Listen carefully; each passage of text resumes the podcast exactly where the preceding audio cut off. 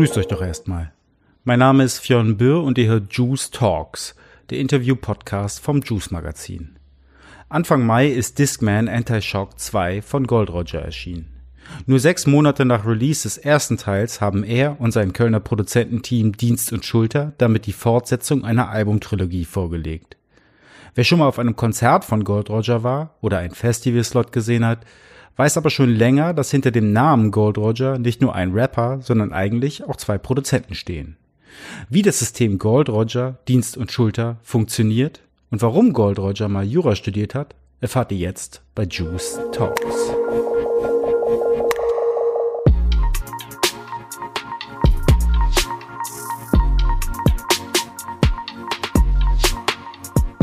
Moin Jungs, wie geht's euch denn so?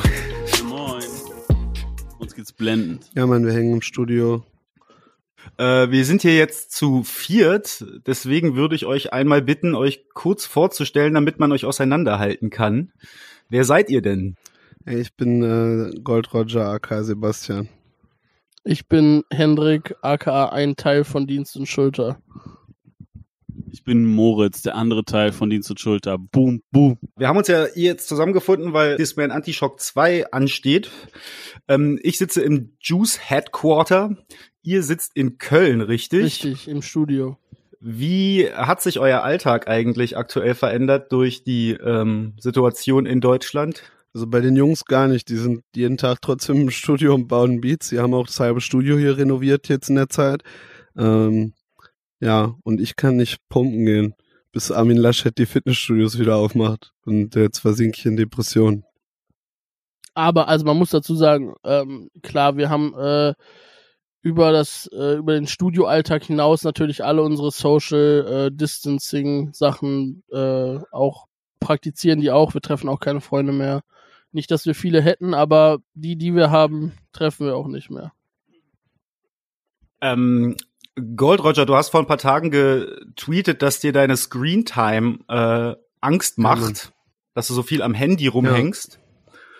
Macht ihr denn auch so projektintern Dienst und Schulter Gold Roger so FaceTime-Calls? Nee, wir sehen uns ja im Studio. Also wir hängen tatsächlich noch weiter aufeinander rum. Wir sind, waren aber auch schon vorher sowas wie eine Wohngemeinschaft, von daher. Ähm ja, man ähm, muss, genau, man muss dazu auch sagen, ich habe halt sonst wirklich gar keine Freunde und wenn ich die Jungs nicht sehen würde, dann hätte ich halt gar keine sozialen Kontakte. Der Henrik und ich wohnen auch äh, sowieso zusammen. Und ja, wir haben uns in der Phase, bevor das mit Corona losging, sowieso jeden Tag hier äh, morgens getroffen und äh, sind einfach nur abends in verschiedene Betten gegangen, aber äh, das war es auch schon. Und dann haben wir darüber gesprochen und haben gesagt, come on, das machen wir weiter so. Und ähm, ja, deswegen kein FaceTime, sondern weiter treffen hier, ja. Äh, perspektivisch, welche Auswirkungen hat das denn jetzt eigentlich direkt auf euch? Ihr hättet ja bestimmt auch diesen Sommer Festivals gespielt. Äh, könnt ihr dazu irgendwas erzählen? Ja, fällt halt alles weg, ne? Ist, ähm, machst nix. Also ist halt doof, wenn du gerade ein Album rausgebracht hast und dich drauf freust, irgendwie die Nummern live zu spielen. Festival-Shows sind auch mal recht lit. Wir hätten jetzt auch das erste Mal so ein paar Slots gehabt, die abends wären und haben geiles Licht und so. Da habe ich mich schon drauf gefreut. Aber ich hoffe jetzt erstmal, dass die Tour im Oktober stattfinden kann. Ja, also ich glaube, gerade kann man es noch gar nicht so genau sagen, inwiefern man jetzt wirklich betroffen ist. Ähm, die, klar, Festival-Shows fallen jetzt aus, das ist so das Direkteste, was man so merkt. Aber wir hätten natürlich auch, ähm, ja, mit dem Album, was jetzt gerade rauskommt und so weiter, äh, Ticketverkäufe und äh, so weiter angetrieben. Und das ist natürlich, die Leute sind natürlich jetzt alle super verhalten durch diese Corona-Krise, weil halt keiner weiß, wann geht's wieder los, wann dürfen Konzerte gespielt werden. Und so, das boxt natürlich irgendwie von hinten auch immer noch alles so ein bisschen rein, aber also im Moment ist alles gut. Ihr habt es gerade schon angeschnitten, dass ihr so mehr oder weniger in einer sehr intensiven Beziehung zueinander steht. Das ist jetzt auch das äh, dritte Projekt, das ihr gemeinsam umgesetzt habt. Könnt ihr euch noch an eure allererste Begegnung miteinander erinnern? Ja, tatsächlich. Und zwar hat Hendrik äh, mich auf Facebook geaddet und ich dachte erst, es wäre Hade, auch ein Produzent aus Köln, der auch Henrik heißt. Welches Jahr war das, denkst du? 2015. Aha. Und ähm, dann meinte er so, yo, wenn du mal in Köln bist, lass Session. Also ich habe ihn direkt angeschrieben. Ich so, ey, was geht? Und dann war er, kannte ich Dienst und Schulter auch von dem Audio Dope 2 Tape, so, so ein Beat Tape gewesen damals. dann waren sie Mhm. voll überrascht, dass ich das kannte. Und dann habe ich direkt ein Date mit Hendrik abgemacht. Dann hat er mich äh, an der Kapelle-Haltestelle damals abgeholt in Köln. Und da bin ich das erste Mal in deren WG gekommen, hab mir einen gekifft, fand alle Beats richtig geil, hab alles gepickt, auf keinem von diesen Beats jemals was gemacht. Und dann sind wir irgendwann äh, mal in, zusammen in die Eifel gefahren, haben Avracadabra angefangen. Äh, Du sagst jetzt gerade, das war 2015. Ich meine mich aber zu erinnern, dass Matt Willen das erste war, was von euch zusammen rausgekommen ist. Mhm. Das war doch 2014 und ich, Mhm. nein, war es 2015? Mhm. Das war sogar eine Juice-Premiere. Mhm. Ich würde gerne wissen, wie habt ihr euch gegenseitig damals wahrgenommen? Also ich kann, ich glaube auf jeden Fall, die sehen mich bis heute skeptisch. Ich weiß, ich wüsste gerne, was sie denken, was wie die mich sehen. Ich glaube, die, Wir sind noch nicht so ganz überzeugt. Wir überlegen noch. ich glaube, die wissen noch nicht, ob das, ob das diese Psychoscheiße das alles aufwiegt. Aber ähm, doch, ich, ich bin äh, war von Anfang an sehr überzeugt, dass sie kranke Beats bauen. Und als ich dann noch rausgefunden habe, dass Moritz krank Gitarre spielen kann, war ich so total okay. Ähm, das ist, das ist auf jeden Fall. Da bin ich erstmal angekommen. Also ich muss sagen, Henrik und ich haben vorher, ich würde mal sagen, schon vier, fünf Jahre Mucke gemacht. Kommt das hin?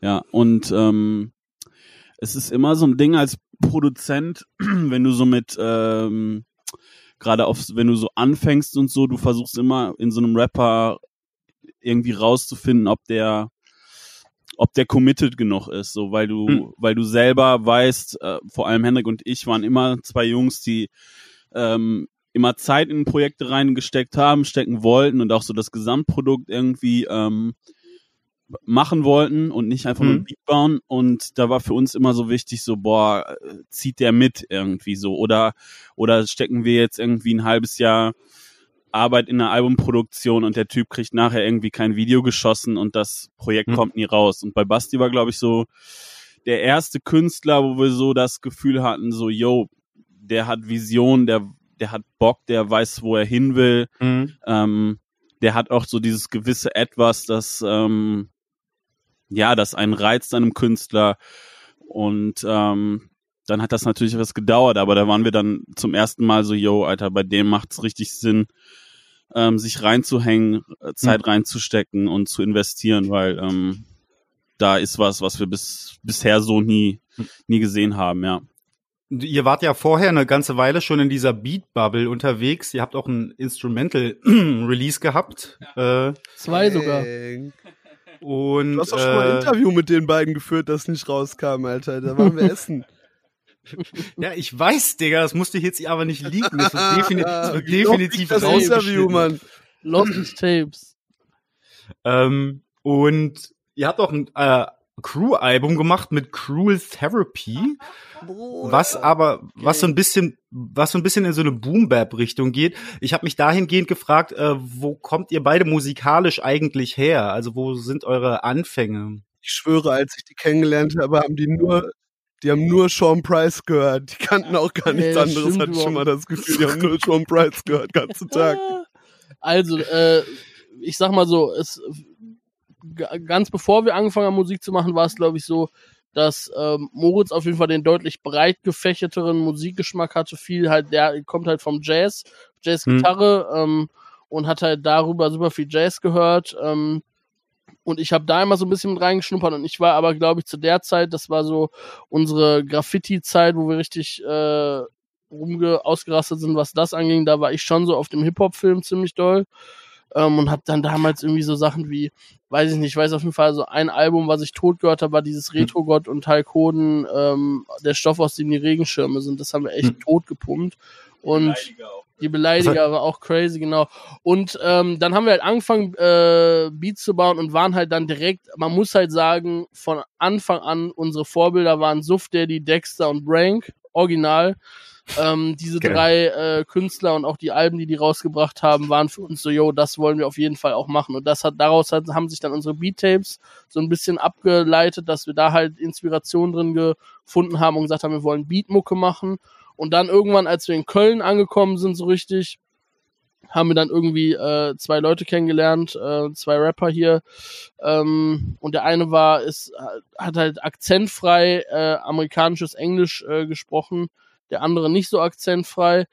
Und ähm, dann haben wir mit denen halt angefangen, Album zu machen. Und da hat sich dann, glaube ich, so ein bisschen ähm, diese Phase, wo wir gerade beattechnisch waren, dann so drin wiedergespiegelt. Ich glaube, wir haben da auch einfach eine Entwicklung durchgemacht. Hm. Ähm, und deswegen ist das dann so sehr boombappig geworden, weil das auch irgendwie das war, wo wir gerade waren. Und dann haben wir da äh, hier Figo Bratzlewitsch hat damals äh, so ein Collabo-Album auch mit so zwei ähm, englischsprachigen Rappern nicht. Ähm, Technical Development. Man of, Man of Boom. Man of Boom war das, genau. Ja. Äh, das war aber, glaube ich, Technical Development. Ja, das war einer davon. Ja, ja, das war Ju Ju Juju Rogers und Technical Development. Ja, Juju Rogers, ah, krass, genau. Und ähm, genau, das haben wir dann damals, äh, fanden wir damals sehr krass so und äh, dann war das so ein bisschen die Idee, so in die Richtung was zu probieren.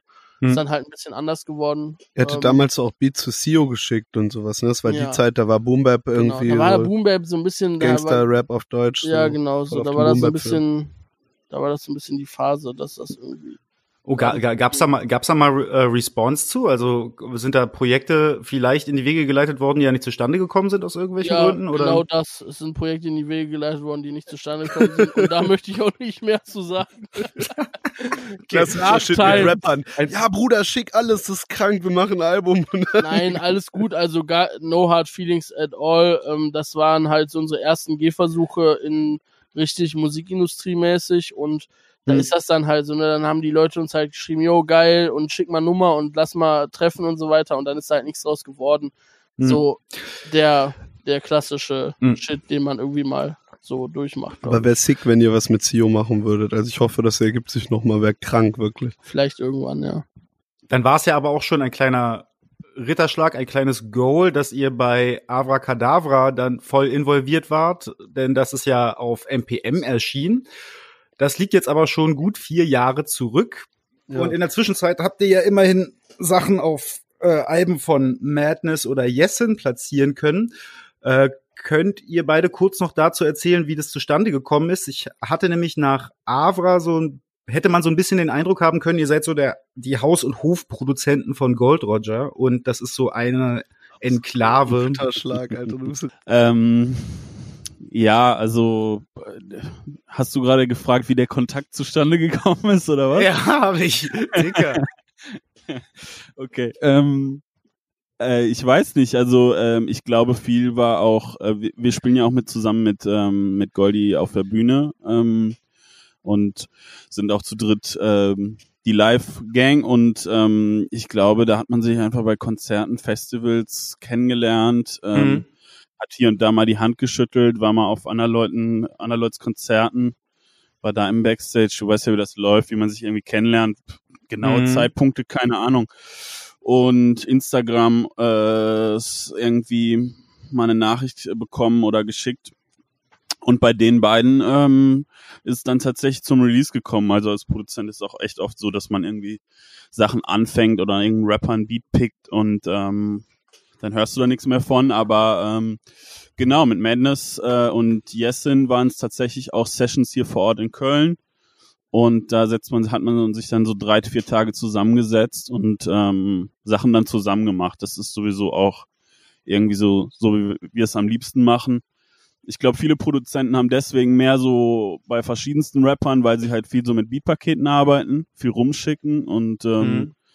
bei uns weiß ich nicht, war immer auch so das Gefühl, wenn wir Sachen rumschicken, dass also dass es oft nicht so irgendwie funktioniert hm. ähm, und dass wir immer irgendwie besser funktionieren und geilere Songs irgendwie entstehen, wenn man zusammen in einem Raum sitzt.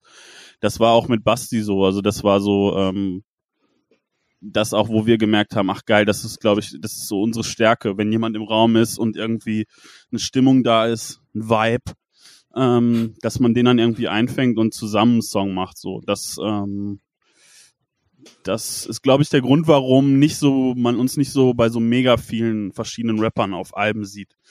Aber ähm, genau, äh, Yesin und Madness sind bisher raus. Ich glaube, da kommt noch mehr. Und ähm, ja, äh, es ist geil, mit den Jungs äh, im Studio gewesen zu sein, auf jeden Fall. Avra Kadabra ist ja schon ein relativ äh, Proje ein Projekt gewesen, das sehr lange noch nachgewährt hat.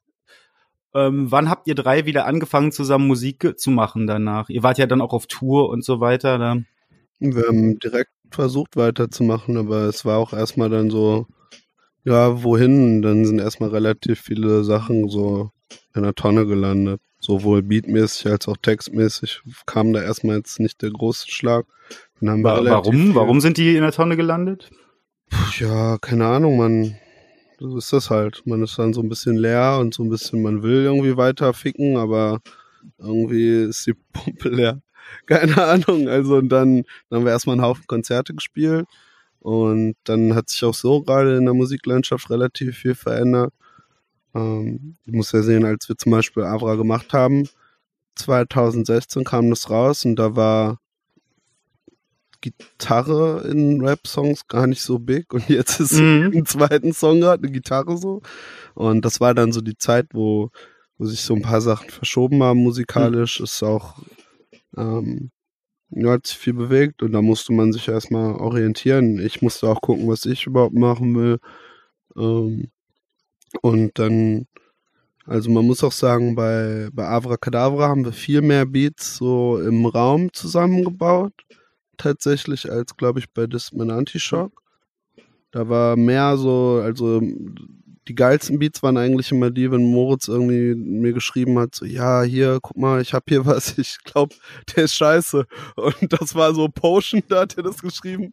Und bei dem Beat von Lava Lampe Laser hat er das auch geschrieben. Und bei beiden Beats saß ich so komplett high zu Hause und war so, boah, Lava, das ist so krank, Mann und habe auch äh, beides Dope-Songs geworden, aber das war bei Avra so ein bisschen anders. Also es sind echt, die Jungs haben unnormal viele Beats in der Zeit gebaut und irgendwann ähm, ist da so eine so eine Goldader aufgegangen, wo wirklich dann so diese ganzen Beats, Beatball Drive und so in so einem, kamen dann alle innerhalb von so zwei Monaten oder so und dann habe ich auch relativ viel geschrieben.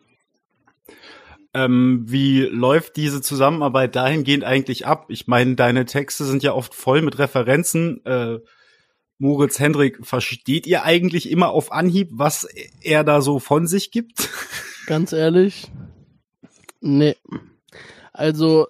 Ist das wichtig? Das ist ja die nächste Frage eigentlich dann auch. Mm, ich, also ja, weil es ist bestimmt wichtig. Ähm, ich habe manchmal das Gefühl, dass wir auch zu sehr ähm, ich glaube, als Produzent wirst du irgendwann so, so, da achtest du sehr viel auf den Vibe und sehr viel auf Flow-Patterns, wie sich was anhört, weißt du, wie eine Stimme klingt, wie eine Stimme über dem Beat klingt. Ähm, mhm. Du achtest sehr darauf, du, auch wenn du einen Song hörst, dann hörst du immer auf die Details im Beat und in dem Song an sich, aber du hörst nicht so sehr darauf, was sagt er jetzt gerade wirklich. Das ist auch wichtig, als Produzent dann immer wieder einen Schritt zurückzugehen und sich das irgendwann mit Sinn und Verstand nochmal anzuhören und zu sagen, okay, ah, okay, das und das sagt er da auch wirklich. Ähm, ich denke, das ist was, wo wir generell auch noch versuchen, das auch in Zukunft noch besser zu machen. Hm. Ähm, und ich habe generell auch Sachen, die ich dann einfach, ich habe bei Avra irgendwie noch so ein Erlebnis gehabt, da standen wir irgendwann auf der Bühne und auf der Bühne hat Basti irgendeine Songstelle, die ich davor immer anders interpretiert habe, ganz klar und deutlich gerappt und dann habe ich die auf einmal auf der Bühne verstanden und ich habe ja auch gebackt und so weiter und habe immer falsch gebackt an bestimmten Stellen. Und dann war ich so, hä, Dicker, das sagst du? Dann bin dann nach der Show so ziemlich, ich so, sag mal, in dem Song an der Stelle sagst du da das oder das? Und dann hat er irgendwie, hat er gesagt, dass es was ganz anderes war als das, was ich vorher die ganze Zeit dachte. Und das war auch so absurd. Und dann dachte ich so, ey, krass, ich habe es einfach vorher die ganze Zeit nicht gehört, weil ich irgendwie nicht drauf geachtet habe. Ja. Crazy auf jeden Fall aber auch immer wieder geil, dass ich nach anderthalb Jahren einen Song höre von uns und auf einmal eine Referenz checke, die ich vorher nie gesehen habe. Ja, ich glaube, ich kann da mal dran arbeiten, aber irgendwie ist es mir auch tatsächlich jetzt oft egal gewesen. Also bei, bei Discman war es mir straight up egal. Bei Avra war ich so ein bisschen, da, da wollte ich schon eigentlich, dass die Leute alles verstehen.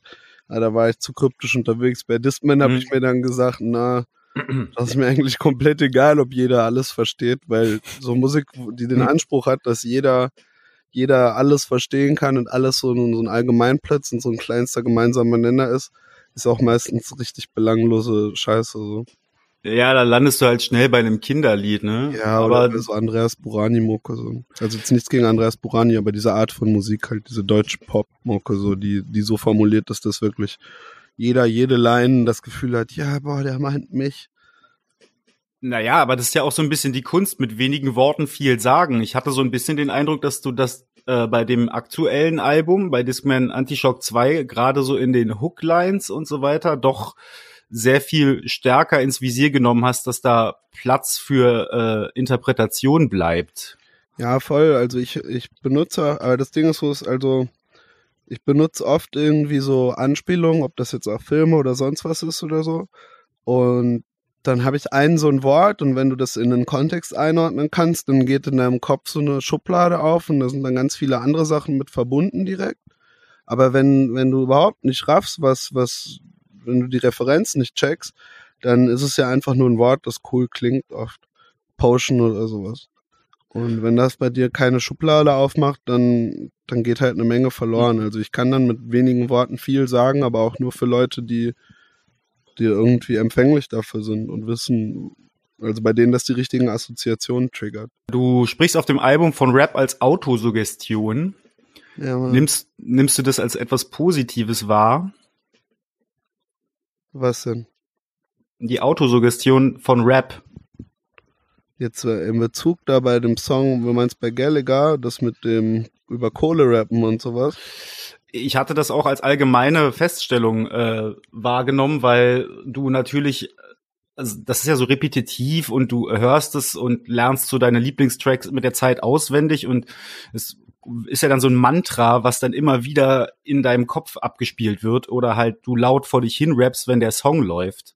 Ja, voll also das ist ja dann so, das formt ja dann deine, deine Wahrnehmung von bestimmten Gefühlszuständen, wenn du einen Song damit verbinden kannst. Und das kann ja, also zum Beispiel kann man über Musik oft ähm, sich in so einer gewissen Melancholie auch irgendwie wohlfühlen zum Beispiel. Mhm. Das ist, glaube ich, ohne Musik nicht. Ohne Musik ist traurig sein einfach nur traurig sein oder auch ein gebrochenes Herz haben. Einfach nur gebrochenes Herz haben. Das ist halt, da ist nichts Cooles dran. Äh, und wenn man aber irgendwie die richtigen Songs dazu hat und so, dann kann man schon irgendwie schöne Projektionen da drauf beziehen. Und dann bekommen solche Gefühle, stehen dann auch in einem anderen Licht da. Oder Ängste, Sorgen, Hoffnung. Man kann sich da mit Musik irgendwie in einer, ja, eine andere Stimmung schaffen. Welche Autosuggestion soll denn Discman bestenfalls bei den HörerInnen bewirken? Ja, das ist bei jedem Track anders. Also ich habe generell immer den, den Anspruch, dass jeder Song irgendwie seine eigene Bilder hervorruft bei den Leuten. Kann ich mir nicht so festlegen jetzt auf das. Man war Avra auch nicht so wirklich. Ich glaube, das ist auch vielleicht, ich finde das geil an der Musik, die wir machen. Vielleicht ist das aber auch eine Schwäche der Musik. Äh, es gibt so Künstler, die, die es schaffen, ein so eine Emotion über so ein ganzes Album zu tragen. Das ist meistens nichts, was mich so kickt. Auf dem ersten Teil ist mein Eindruck, ging es relativ viel um Vergangenheit und auch so Selbstwahrnehmung. Du hast, äh, du hast letztens ein altes Foto von dir gepostet auf Instagram und das kommentiert, dass du mal Anwalt werden wolltest. Mhm. Lustigerweise warst du dann auch bei den Kollegen von Machiavelli und hast Philipp Amthor kennengelernt, der ja oh Überraschung, Jurist ist. Ja, aber der ist kein richtiger Jurist, habe ich dann da gemerkt. Das tat mir dann noch voll leid, das hier. Aber ich dachte, also der hat auch nur ein, also der ist ein richtiger Jurist, der hat halt ein Staatsexamen, aber der dürfte jetzt genauso wenig vor Gericht irgendwie was sagen wie ich. Also das äh, schon, äh, ich würde aber auch vor Gericht nie was sagen. ich habe mich dahin gefragt, womit wolltest du da eigentlich hin mit dem Anwalt sein? Was für eine Vorstellung hattest du von dem Beruf? Ähm, also ich wollte gar nicht unbedingt Anwalt damit werden. Das war, also es war jetzt da bei dem Post und Jog. Also eigentlich hätte ich ganz gerne, also am liebsten wäre ich Richter geworden. Weil das finde ich geil. Oder irgendwie sowas in die Richtung. Aber die, du musst halt schon ein ziemlich gutes Examen dann haben, sonst landest du zwangsläufig irgendwie in dieser Anwaltskiste. Und da hatte ich damals Praktikum gemacht und damit habe ich dann nicht so gefickt. Ähm, aber. Wo hast du das Praktikum gemacht? Wie hast du das was? Ja, ich habe das Praktikum bei so einer Wirtschaftskanzlei gemacht. War, war, äh, ist der Traum vieler Juris, junger Juristen, die dann irgendwie da studieren, mal bei sowas zu landen. Und wenn man das dann so in Person mitbekommt, ist es gar nicht so geil. Aber ja, anderes Kapitel. Wie gesagt, jetzt denke ich mir nach dieser ganzen, ja, wenn ich ein paar Jahre ins, ins ein paar Jahre ins Land gezogen, jetzt denke ich so, boah, wenn ich mal zwei Hits schreiben würde und dann mit meiner mit meiner Crow-Kohle auf äh, ausgesorgt hätte, dann fände ich schon geiler, statt irgendwie auf Bali rumzuhängen, irgendwie doch äh, zwei Staatsexamen zu haben und dann könnte ich irgendwelche Nazis verklagen oder mich für irgendwelche Seerettungsaktionen äh, einsetzen mhm. und so. Das wäre ganz Ach, geil. Hm. Ich hatte im ersten Moment die Assoziation, dass du diese Motivation hattest, weil du so ein Bedürfnis nach Sicherheit hast. Weil Nein, Mann, so also Jurist, hab, Jurist, also finanzieller Sicherheit. Auf, ja, das vielleicht schon. Also ich habe, ich habe, ich habe eine alleinerziehende Mutter und so. Ich komme aus recht einfachen Verhältnissen. Da habe ich immer irgendwie, ich hätte jetzt nicht irgendwie Philosophie studiert oder so mhm. oder irgendwas, womit man kein Geld verdienen kann. Mhm. Das kam für mich nie so in Frage. Ähm, aber eine Sicherheit in dem Sinn nicht. Also für mich kam Jura vor allem in Frage, weil ich wusste, also selbst wenn es jetzt nicht dann irgendwie zum Richter erreichen, aber Richter ist auch geil, weil du grundsätzlich ja per Definition nur dem Gesetz verpflichtet bist so. Und sonst kannst du dich halt damit selbstständig mhm. machen. Also das fände ich halt geil, wenn irgendwie sowas wie BWL studierst, dann studierst du ja im Endeffekt für jemanden anderen, für die Firma von jemand anderem zu leiten. Du brauchst ja, um selber eine Firma zu haben, nicht BWL studieren. Also das ist so, du studierst quasi, um per Definition irgendwann als Angestellter zu enden. Mhm. Und das ist so mega dumm.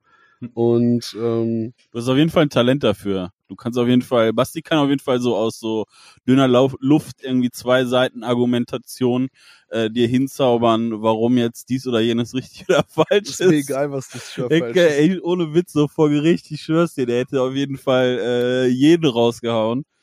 Ähm, und ich glaube, einfach mit Worten irgendwie keine Ahnung, Basti kann einfach so oder so gut mit Worten, glaube ich, und das äh, hätte dir schon gut gelegen, so wenn ich gerade drüber nachdenke. Aber ja, danke, Mann.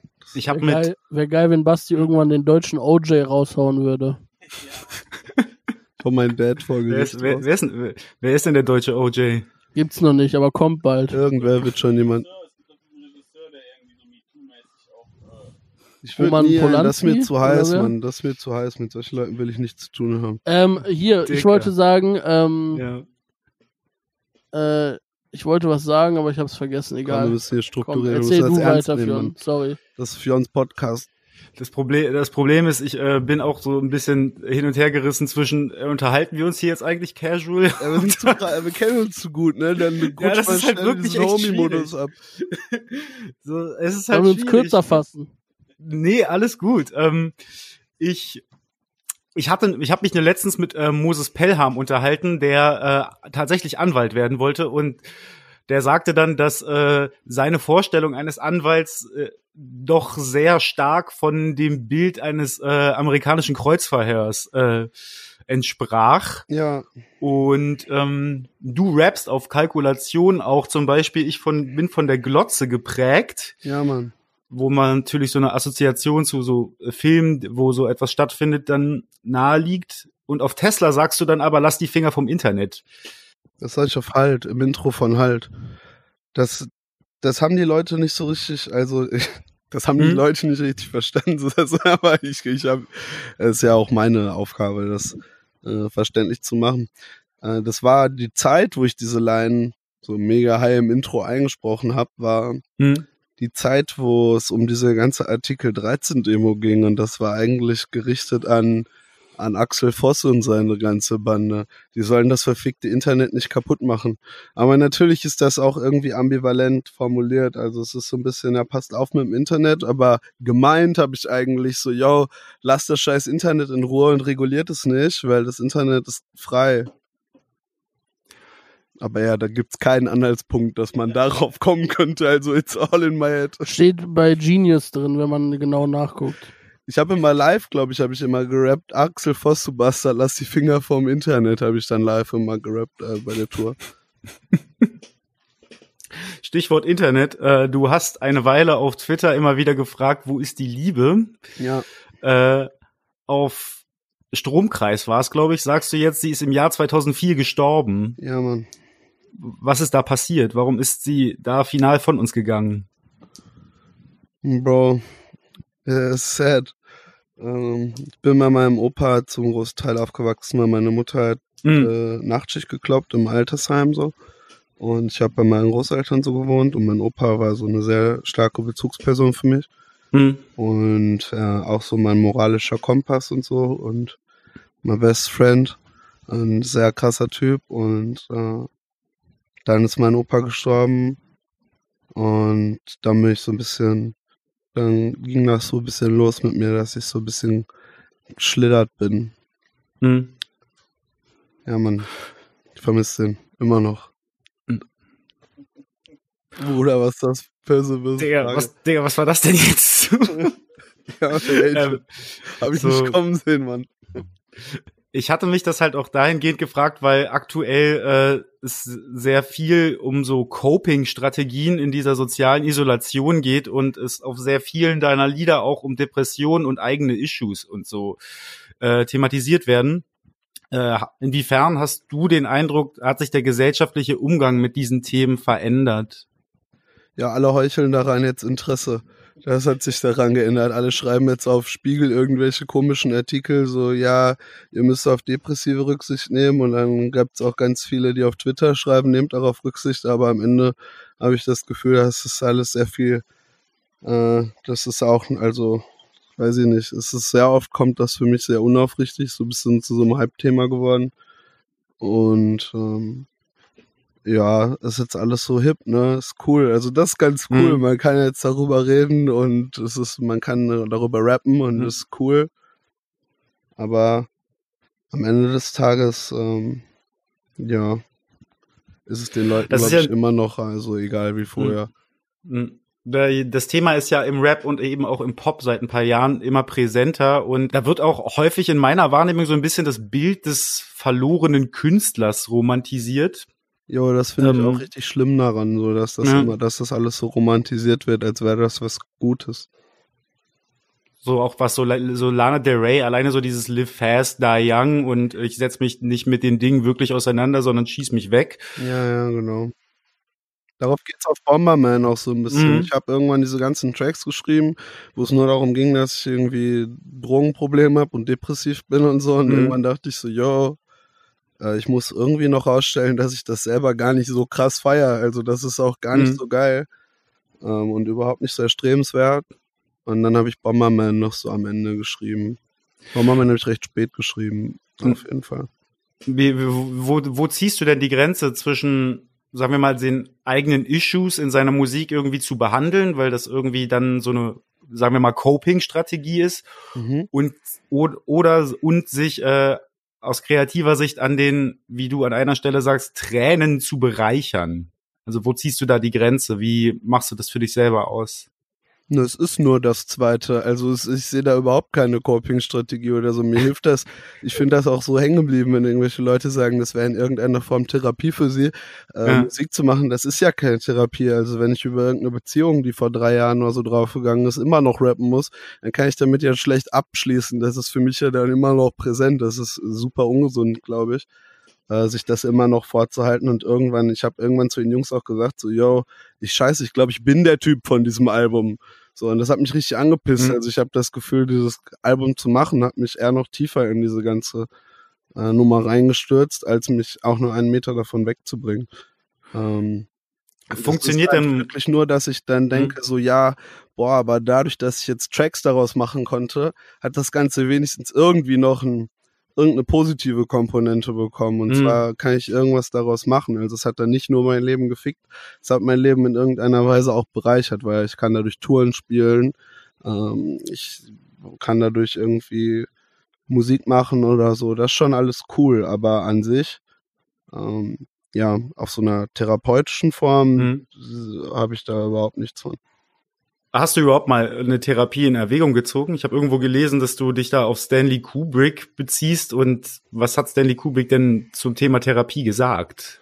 Bro, ich rap das auf Potion. Hm. Ähm, da hat, es gibt diesen Film Clockwork Orange, beziehungsweise Mhm. das Buch, da gibt's dann auch noch einen Film von, zu, von Stanley Kubrick. Und ähm, da wird der Hauptcharakter Alex, äh, soll geheilt werden, so quasi von seinen Gelüsten. Mhm. Und soll die ganze Zeit Ludwig diese hören. ganze- Genau, den ich dann ja auch noch da einbaue in den Text. Und der wird durch dieses ganze, ähm, durch dieses Therapieren wird er eher kaputt gemacht. Und ja, so habe ich das da eingeworfen. Aber am Ende des Tages, also ich habe das gemacht. Ich war länger, hatte länger eine Therapie, bin dann umgezogen nach Köln und habe hier keinen gefunden, so. Ich Bock hatte weiterzumachen. Aber ist schon eine gute Sache, kann ich, kann ich nur empfehlen. Es hatte aber auch einen, einen Haken, das habe ich dann erst Mhm. rausgefunden, als ich schon in Therapie war, weil wenn man dann mal in Therapie war, dann ist man ja quasi registrierter Psycho und wenn man sich dann irgendwann mal privat versichern will, dann sagt die Versicherung so, oh nee, Bro, du bist, äh, das ist ganz schön teuer. Das ist zum Beispiel ein so ein Punkt, woran ich festmache, dass der Gesellschaft am Ende des Tages auch immer noch recht egal ist, weil die Hürde, äh, sich Hilfe zu suchen, dann schon Mhm. recht hoch ist, wenn du am Ende wie gesagt, zum Beispiel, wenn es um Versicherungen geht oder so, dann merkst du, dass dir damit ins Bein geschossen. Das ja, wenn du es Mhm. vorher gewusst hätte, wahrscheinlich dazu geführt hätte, dass ich mir gar keine Hilfe gesucht hätte. Hm. Ein Thema Überwindung. Ich versuche jetzt mal hier den Bogen zu spannen. Äh, Mhm. Ich habe den Eindruck, dass du ein bisschen mehr äh, singst als früher oder zumindest noch mehr. Ja. Wolltest du eigentlich immer Rapper sein oder wolltest du eigentlich Sänger werden und äh, hast dann Rap aus mangelndem Selbstbewusstsein oder was weiß ich gepickt? Wolltest du immer Rapper sein? Nein, Mann, du hast richtig. Eigentlich wollte ich immer Moritz sein. Ich wollte mal Gitarre spielen und singen können und Beats bauen und so. Du kannst voll gut singen. Sag das auch. Du kannst. Moritz, Moritz sagt gerade, er kann nicht singen. Oh, Ich weiß ja nicht. Ja, doch. Also Moritz hat so ein paar Tracks gemacht, wo er auch drauf gesungen hat. Der kann schon gut singen. Der macht das leider zu selten. Aber ja, ich wollte mal ein richtiger Musiker sein, so.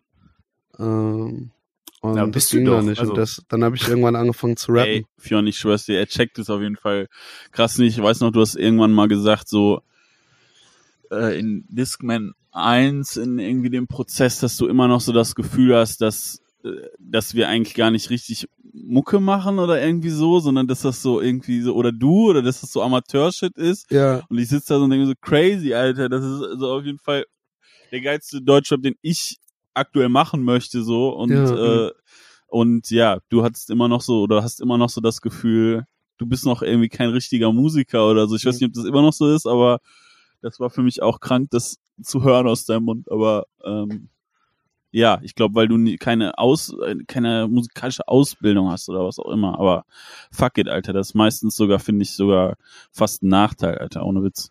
ja. Ich, hör- ich höre halt echt richtig krass nerdige Musik schon immer so. Und ich höre ja auch keine, also ich höre ja viel Musik, die auch richtig krass gut gemacht ist. Also ich suche ja auch immer wirklich nach irgendwelchen Ausnahmetalenten so. Und gemessen daran kommt mir das schon halt immer krank dilettantisch vor, was ich mache. Ähm, aber Hm, ja, aber- also ich würde schon gern mehr singen. Ich, ich äh, habe auf Discman jetzt mehr gesungen. Hm. Und ich kann mir auch vorstellen, dass ich noch mehr, also aktuell bin ich voll auf dem Trip, ähm, dass ich gern mehr singen würde. Aber vielleicht ändert sich das auch wieder. Also manchmal höre ich dann auch Rap-Sachen und denke, so ist auch mega cool. Ähm, ich mag auch diese Sing-Sang-Rap-Sachen, so Roddy Rich und sowas. Da fick ich momentan auch hart mit. Ich bin voll gespannt auf das nächste Kendrick-Album auch. Das macht da, glaube ich, auch nochmal eine Tür auf, so. Aber vor den Jungs zum Beispiel jetzt irgendwie sich hinzustellen und zu singen, also kostet dich das Überwindung, so zu, wirklich zu singen? Ja, schon, da war ich immer, also vor Hendrik weniger als vor Moritz, weil bei Moritz weiß ich, dass der direkt hört, wenn ich ein bisschen oft bin und der, der, der ist dann Ich höre direkt. das auch. bei Hendrik sag ich mir mal so, da rede ich mir ein, dass ich den, dass ich den schneller, dass ich den schneller Mhm. beeindrucken kann. Das Moritz, bei Moritz denke ich immer, fragt man, der hört halt fünfmal kritischer hin. Obwohl das gar nicht so ist, der ist, glaube ich, der, der Keiner von uns ist kritisch. Hm. Ich bin lang, glaube ich, einfach kritisch Basti mit mir ist sehr selber. selbstkritisch. Ich bin sehr Sehr, selbstkritisch. sehr selbstkritisch. Also ich glaube aber, das wird. Ich singe auf jeden Fall schon besser als äh, als wir Discman 1 aufgenommen haben Hm. jetzt. Aber es war es waren zum Beispiel auch Tracks äh, dabei. Ich hatte dir ja mal einen Haufen Demos gezeigt, die wir für Discman hatten. Und da waren das, so das, darf, das darfst du nicht hier, das darfst du hier nicht leaken. Ja, doch mal. Erzähl doch, Dicker. Ich hab, ich hab dir mal irgendwann, als ich super high war, glaube ich, so einen Ordner mit 40 Demos weitergeschickt. So Ja, ja. richtig überdimensional viele. Und war so, ja, hör dir, hör dir das mal alles an. Und das war auch sehr raw einfach so. Das war teilweise auch so mega trash und teilweise schon echt weit ausgearbeitet. Ich glaube, Potion war da fertig drin so. Ähm, und Speedball war da auch im Endeffekt so drin, wie er am Ende auf Mhm. dem Album gelandet Jo. ist. Und ja, da, da waren halt Tracks bei, die ich gerne gemacht hätte, die ich auch jetzt noch gerne machen würde, die ich aber dann einfach nicht singen konnte. Und Mhm. ich habe das Gefühl auch oft, dass ich habe Beats liegen von den Jungs. Ich habe einen so im Beat, der heißt, der Beat heißt Answer, also das Answer.mp3. Und das ist echt einer der kranksten Beats, die ich ever irgendwie bekommen habe.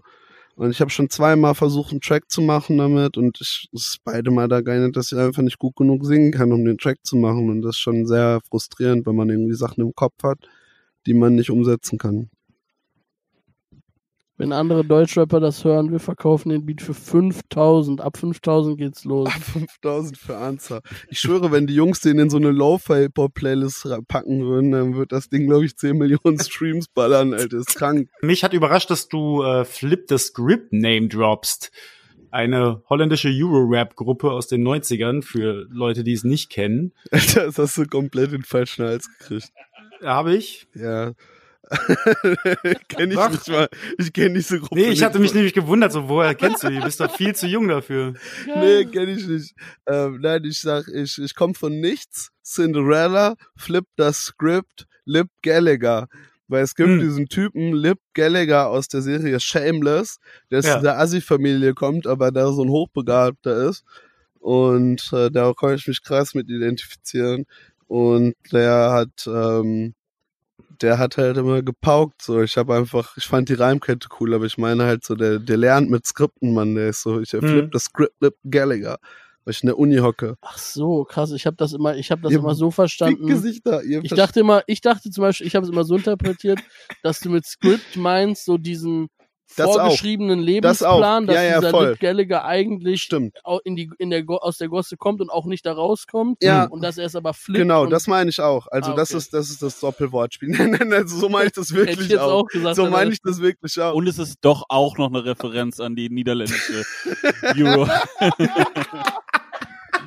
So ist das halt, wenn ich schreibe. Es ist Und. Lip, und Lip Gallagher war in den 70ern Politiker in Nordkalifornien, äh, der sich für Aber ich Weed meine legal- auch Oasis und Lipslide. Nein, aber genau, also ich flippe das Skript, so, ich, das, so wie Henrik es gesagt hat, das meine ich sogar noch ein Stück mehr so. Auch das Lernen so. Äh, Und du bist ja, auch gemeint. Ja, aber so meine ich das. Ähm, ich, ich muss jetzt ernst sein. Ich muss. Gut. ähm, Dicker, ich weiß gar nicht mehr, wo ich jetzt an, ansetzen soll. Ja, bei ähm, der holländischen Band. Deutsche? Nadur auf jeden So. Fall. Einzige Holländer, den ich je gehört Ey, ohne habe, war Witz, kannst du- Hast du mich jetzt gerade irgendwie aufs Korn genommen? Nee, kannst du mir bitte noch mal die, äh, kannst du mir bitte noch mal die, ähm, äh, nachher noch mal die Band schicken, weil ich will mir das auf jeden Fall jetzt mal anhören. Das ist Äh, ja, der, der, der, einer der, also die hatten zwei Riesenhits. Der eine war so eine New Jack Swing Nummer und das andere war so ein Aaron Hall Loop und der hieß I Never Told You. Das war so eine Ballade und da ging es darum, dass er äh, ihr nie gesagt hat, dass er sie liebt und dann ist sie in eine andere Stadt gezogen und jetzt ist alles dahin. Ah, crazy. Habe ich Aber- mit acht, neun Jahren sehr gefühlt. Aber das war jetzt gerade, als du die Frage gestellt hast, habe Mhm. ich Basti angeguckt und war so, ach krass, er hat diese Band gemeint, weil ich dachte, bis Basti das so. Äh, Nee, ich muss auch noch mal sagen, ich meine es doch mehr, ich habe Scheiße gelabert mit Skripten. Ich meine es doch so, wie Henrik es gesagt hat. Ich muss halt scheiße. Mann, ich war so krank A, als ich dieses Album C? geschrieben habe. Ich habe das in so einem Wahn geschrieben, Mann. Ich weiß nicht mal, was ich gemeint Aber habe. ich wollte nur sagen, damit, äh, du hast ja vorhin die Frage gestellt, ob wir die Texte alle checken und so. Da habe ich Mhm. bis, äh, bis, bis du die Frage gestellt hast, über die Zeile habe ich nie nachgedacht. Also ähm, Ich schwöre, Moritz, da frage ich mich schon manchmal, der hat all diese Sachen recorded so, und manchmal habe ich das Gefühl, der hat da gar nicht zugehört. Aber ist geil, Ja. einfach ist geil. Ja, du merkst, es ist sehr Magic bei uns auf jeden Ja, Fall. es, es geht sowieso auch sehr viel um Zaubern. Ja, Mann. der letzte Song heißt äh, Hokrux. Kannst du mal erklären, was das ist für Leute, die das nicht wissen? Äh, also so ein Horcrux bei Harry Potter kann Voldemort seine Seele, können immer so einen Teil davon abspalten und in so einen Gegenstand einsperren. Dafür muss er aber jemanden umbringen. Und dadurch kann er halt unsterblich werden. Und so geht mir das auch mit äh, dem Song. Ich musste auch jemanden umbringen, um mich in diesem Song unsterblich zu machen. Und bin dadurch ein Monster geworden. Und umbringen ist eine Metapher, um das nochmal zu sagen hier an der Stelle. Ich habe wirklich jemanden umgebracht. Das Ach, dann habe ich doch falsch verstanden. oh Mann. ähm, äh, ja, ihr, ihr wart ja bestimmt auch auf Tour und habt die ein oder andere Leiche da hinterlassen. Ich habe mich so ein bisschen, ich habe mir so ein bisschen das vorgestellt wie so eine Art Klassenfahrt. Weil habt Timo ihr da, habt ihr eigentlich so Rituale da entwickelt, das in bestimmten Städten? Ich weiß zum Beispiel, dass ihr in Bremen immer Rollo essen geht. Shoutout Bremen. Ja, ich habe auf jeden Fall nach den Shows gekifft. Das war mein Ritual. Aber auch nur beim zweiten, bei der zweiten Hälfte der Tour. Also, man, jetzt bei der Discman Anti-Shock Tour muss man auch dazu sagen, dass wir eine sehr ambitionierte Produktion gefahren sind. Ähm, wir sind mit externem Licht, ähm, mhm. Lichttechniker, Tontechniker und wir unterwegs gewesen in einem Sprinter, aber ohne Tourmanagement und das war geisteskrank. Und es war wirklich diesmal auch die Workload und so weiter, was Autofahren und auch Aufbauen, Abbauen, Merch verkaufen und so weiter und so fort. Wir haben das alles von A bis Z selber gemacht und das war halt so, keiner hatte eigentlich auch nur eine freie Minute, um irgendeine Scheiße zu machen. Ähm, es wurde auch fast, also sehr wenig Alkohol getrunken. Wir haben uns echt, es war, wir haben es halt super durchgerockt, so, weil mhm. halt alle so ein bisschen, ähm, ja, weil wir halt alle wussten, es geht um viel, es hängen viele Leute dran und es ist super klein und ähm, also super klein im Sinne von ähm, äh, super kleine Venues, mhm. aber dafür eine ziemlich große Produktion. Und das war halt, ja, war sehr ambitioniert und mhm. deswegen mhm. sehr wenig Zeit, um irgendwie das Ganze groß zu mhm. genießen. War mit einer der stressigsten Touren, die wir bis jetzt gespielt haben. Aber äh, ein Ritual hatten wir. Wir haben immer schlechtes Abendessen Nee, es war immer so, boah, als dann irgendwie Soundcheck zu Ende war und dann so, fuck, wir haben noch irgendwie äh, 30 Minuten bis Vorgruppe losgeht und äh, ich schwöre, jedes Mal haben wir frustriert hm. an irgendeinem Drecksstand uns irgendwas reingeschoben, aber ähm, das war so Eben. das Einzige. Was, ey, wir hm. sind noch zu noch ein bisschen zu kleine Produktion, um so feste Rituale zu entwickeln. Ich hoffe, Unser das einziges kommt Ritual war, dass wir jeden Abend abgerissen haben. äh, ähm, ihr wart mit Irre auf Tour. Habt ihr den äh, selber gecastet? Ist der auf euch zugekommen? Wie habt ihr den entdeckt? Wie kam der Kontakt zustande? Der ist, ähm, Alter, Timo hat mir das irgendwann schon mal versucht aufs Auge zu drücken. Da haben die Jungs das, glaube ich, irgendwann mal erwähnt und ich hab's, fand beide Male den Namen einfach so dumm, dass ich mich damit nicht auseinandergesetzt habe. Mittlerweile finde ich den Namen 10 von 10 cool auch so. Also, Weihrauch und Irre. Und ja, ich dachte halt so, ah, Irre, okay, aber jetzt finde ich den Namen richtig geil und den Typen finde ich mhm. auch. Ich, ich habe mir dann irgendwann die Mucke angehört und kam gar nicht drauf klar. Also es war wirklich so, wow, ist das gut. Ähm, mhm. Das habe ich selten, dass ich was wirklich so gut finde. Ich glaube, das letzte Mal, dass ich irgendwas so gut fand wie Irre Album war, als ich damals Tua gefunden habe, so. Als ich Graues erstmal gehört habe. So gut fand ich das.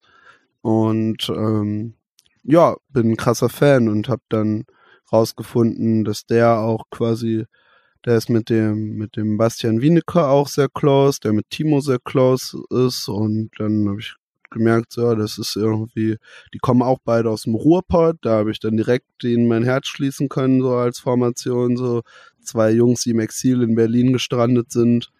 Ähm, ja, und dann habe ich direkt gesagt, so, yo, irre, komm mit auf Tour, Mann. Das wird allen mhm. gefallen, die unsere Mucke hören. Und ich glaube, der hat da auch ein paar stabile Fans abgreifen können. Ihr habt gerade schon erwähnt, dass die Tour auch mitunter anstrengend war. Wenn ihr die Wahl hättet für immer Headliner oder für immer Support Act zu sein, was würdet ihr wählen? Dicker, was, was ist das für eine Frage, Frage Mann? Support spielen ist das un, also ist nicht, Support spielen macht mir nicht so Spaß, ist auch krank, das Fat Tony, der kriegt das so, also für mich ist Support spielen eine richtig kranke psychische Überwindung, irgendwo auf die Bühne zu gehen. Voll. Und ähm, das ist halt nicht mein Publikum. Ich brauche diese Bestätigung, dass ich weiß, okay, die Leute haben jetzt 25 Euro für die Karte bezahlt, die Mhm. werden schon Bock haben. Wenn nicht, ist das deren Schuld. Aber Fat Tony hat zum Beispiel bei so unterschiedlichsten Leuten und so amok krank viel Support gespielt, aber auch immer auf so einem Level, der geht auf die Bühne und der reißt dann einfach ab und das ja, der ist ein ist Showmaster. das ist richtig krank, man. Das Der ist ist wirklich, MC. das ist das ist so wie vor- das ist so wie Das Auerbach habe ich gehört. wenn du Freibad, im Freibad bist und da ist dieser Typ so, du bist kleiner, kleiner Junge im Freibad und da ist immer dieser Typ, der Auerbacher vom Zehner macht oder so. Und du denkst so, Alter, Fettoni krank. Dann macht Hm. der einfach Auerbacher vom Zehner. Naja, das war ja eigentlich meine Frage, lieber famous oder almost famous? Das steckt ja eigentlich so ein bisschen dahinter. Ey, Alter, lieber famous. Es gibt überhaupt nichts daran zu romantisieren, nicht famous zu sein. Also am liebsten natürlich immer cool. Coole Musik ist das Wichtigste, aber mit cooler Musik famous zu werden, ist der absolute Traum. Sellout, so mit, also dumme Musik zu machen und damit Geld zu verdienen, dann kann man auch einen normalen Job machen. Das ist es nicht wert. Da Aber haben wir auch mit noch Zeit für. cooler Musik. Richtig big zu werden, unnormal geil. Was wäre denn so ein normaler Job? Ja, keine Ahnung, Anwalt oder so. Die Karriere im Supermarkt einräumen.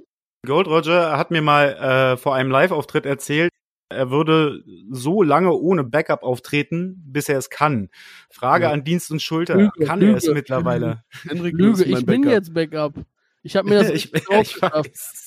Ich habe es mir richtig drauf geschafft. Und Basti sagt trotzdem immer, er wäre alleine auf der Bühne und wäre ohne Backup. Das ist, trifft mich jedes Mal tief in mein Herz. Tut mir leid, so hab ich nie gesehen. ähm, ja, ich, ich habe mir das jetzt halt, ich habe mich halt echt überwunden, weil ich mich da nie gesehen habe, so als Backup-Rapper. Ich dachte echt so, ja, ich werde DJ. Aber dann habe ich auch gemerkt, ich bin auch kein DJ, weil ich kann nicht scratchen und sowas. Aber ja, jetzt bin ich halt hinten so Hype-Man von hinten und versuche das auch immer noch weiter zu verbessern und da mehr abzugehen. Irgendwann springe ich so wie Deutsche, deutsche ähm, Fatman Scoop. deutsche Fatman schwöre. Scoop. Irgendwann springe ich auf den Tisch, Alter, und werf das Ding um und keine Ahnung. Ich hatte auch Komplette eigentlich für diesen Sommer, es mega sad ist, dass die Festivalsaison abgesagt wurde. Ich hatte eigentlich für diesen Sommer auf der Agenda, Hendrik mal ähm, dazu aufzufordern, dass er irgendwann bei Songs so das Mic grabt und einfach so hinter seinem Pult vorkommt und an den Bühnen rankommt. So. Das habe ich ihn bisher noch nicht zu bekommen, aber Wir haben das, Großes vor. das wäre ganz gang eigentlich, wenn, wenn Hendrik auch mal hinter dem Tisch hervorkommen würde und so den, den Jo, mach den Moshpit auf! Halb Jo. Mm. Yo, Wo ist Boys. der Kreis? Wo ist der Kreis? Was denn euer Happy Place? Studio oder Stage? Ich habe keine Happy mal also zu Hause Curry essend, ja? Alleine zu Hause mit Curry vom Inder. Ey, lieber, Lieber Studio auf jeden Fall bei uns. Bei uns lieber Studio. Ja, also bei mir grundsätzlich auch. Also ich bin, es gibt so diese Menschen, die sagen, äh, wenn sie live spielen, ja, da weiß ich jetzt, wofür ich's mache. Das, das ging mir nicht so. Also ich, ich finde Live-Spielen voll geil, aber das Gefühl, irgendwie einen Song gemacht zu haben und den dann so ganz oft zu, selber zu hören, also wenn er noch frisch ist, macht's echt Spaß, den selber im Loop zu hören. Das ist schon hundertmal geiler, als irgendwie eine geile Show zu spielen. Ey, aber also, wir stehen super gerne auf der Bühne und ich glaube auch unsere letzte Tour äh, hat richtig Bock gemacht. Ich muss sagen, es ist so schwer im Nachhinein sich das zu überlegen, weil bei uns es halt noch so ist, dass äh, eine Stunde auf der Bühne stehen mit irgendwie 23 Stunden äh, Terror drumherum verbunden ist fast schon. Und ähm, und du baust halt alles auf und springst auf die Bühne und bist dann mehr oder weniger auch schon wieder beim Abbau und wer hat äh, die Merchkasse und äh, dies und das und jenes und und Die bist dann Frage. bist, und bist dann irgendwie um um zwei Uhr nachts im Bus mit irgendwie acht Mann und okay jetzt alle zum Hotel und Adresse eingeben bla bla bla es ist so Terror dass diese geilen anderthalb Stunden auf der Bühne manchmal so ein bisschen äh, in der Erinnerung so ein bisschen äh, vermatschen. Ich glaube, wenn wir an einem Punkt wären, wo wir wirklich, äh, wirklich entspannt, äh, einen entspannten Tag hätten oder relativ entspannt und äh, Konzert wirklich zu 100 Prozent genießen könnten und ähm, und, und das wirklich so die Erinnerung wären und man nachher in Mhm. den Städten, in denen man ist, mit seinen Freunden noch was machen kann, nach der Show vielleicht nochmal oder vor der Show in die Stadt gehen kann. Das ist so, glaube ich, so meine Traumvorstellung von, von Natur. Ja. Ähm, vielleicht morgens in der, wir waren noch mal als Vorgruppe von äh, OK Kid mit, ganz am Mhm. Anfang. Ähm, und ich weiß noch, dass die da so ein Ritual hatten, die sind halt mit dem Tourbus gefahren und sind immer morgens in der City angekommen. Und einer der aus der Crew, ob jetzt Licht oder Ton oder Band, musste immer zu jeder Stadt sowas vorbereiten und dann mussten, sind die irgendwo hingegangen und der Typ musste irgendwie, keine Ahnung, dann äh, ein klein, kleines Referat halten vor irgendwie dem Dom oder was auch immer. Ähm, irgendwas halt, um diese Stadt kennenzulernen. Und das fand ich immer total geil und habe mir immer gedacht, geil, also auf sowas habe ich auch total Bock, auf so eine, so eine Tourerfahrung. Und ähm, ich glaube, wenn wir in dem Punkt sind, dann Das- kann ich das- es, glaube ich, kaum erwarten, noch auch, Ja. auch auf Tour zu gehen. So, ja. Das, das kommt ja auch mehr dem Moment einer Klassenfahrt näher. Ja, man. Genau, auf genau. Klassenfahrt haben wir Bock. Wenn man in fünf Minuten dann ein, irgendein Referat über die florentinische Wollweber-Zunft halten Aktuell muss. ist eher, eher so Montage-Style, wie wir unterwegs sind. Wir kommen in so, wir werden hingekarrt in so einem Van, müssen aussteigen, aufbauen, Show spielen. Basti packt den Schraubenzieher aus. Jetzt wird hier, Ja, aber ist auch geil. Also ich spiele auch echt gerne live, aber ich mach schon lieber, ich mach schon lieber Tracks so. Das ist irgendwie.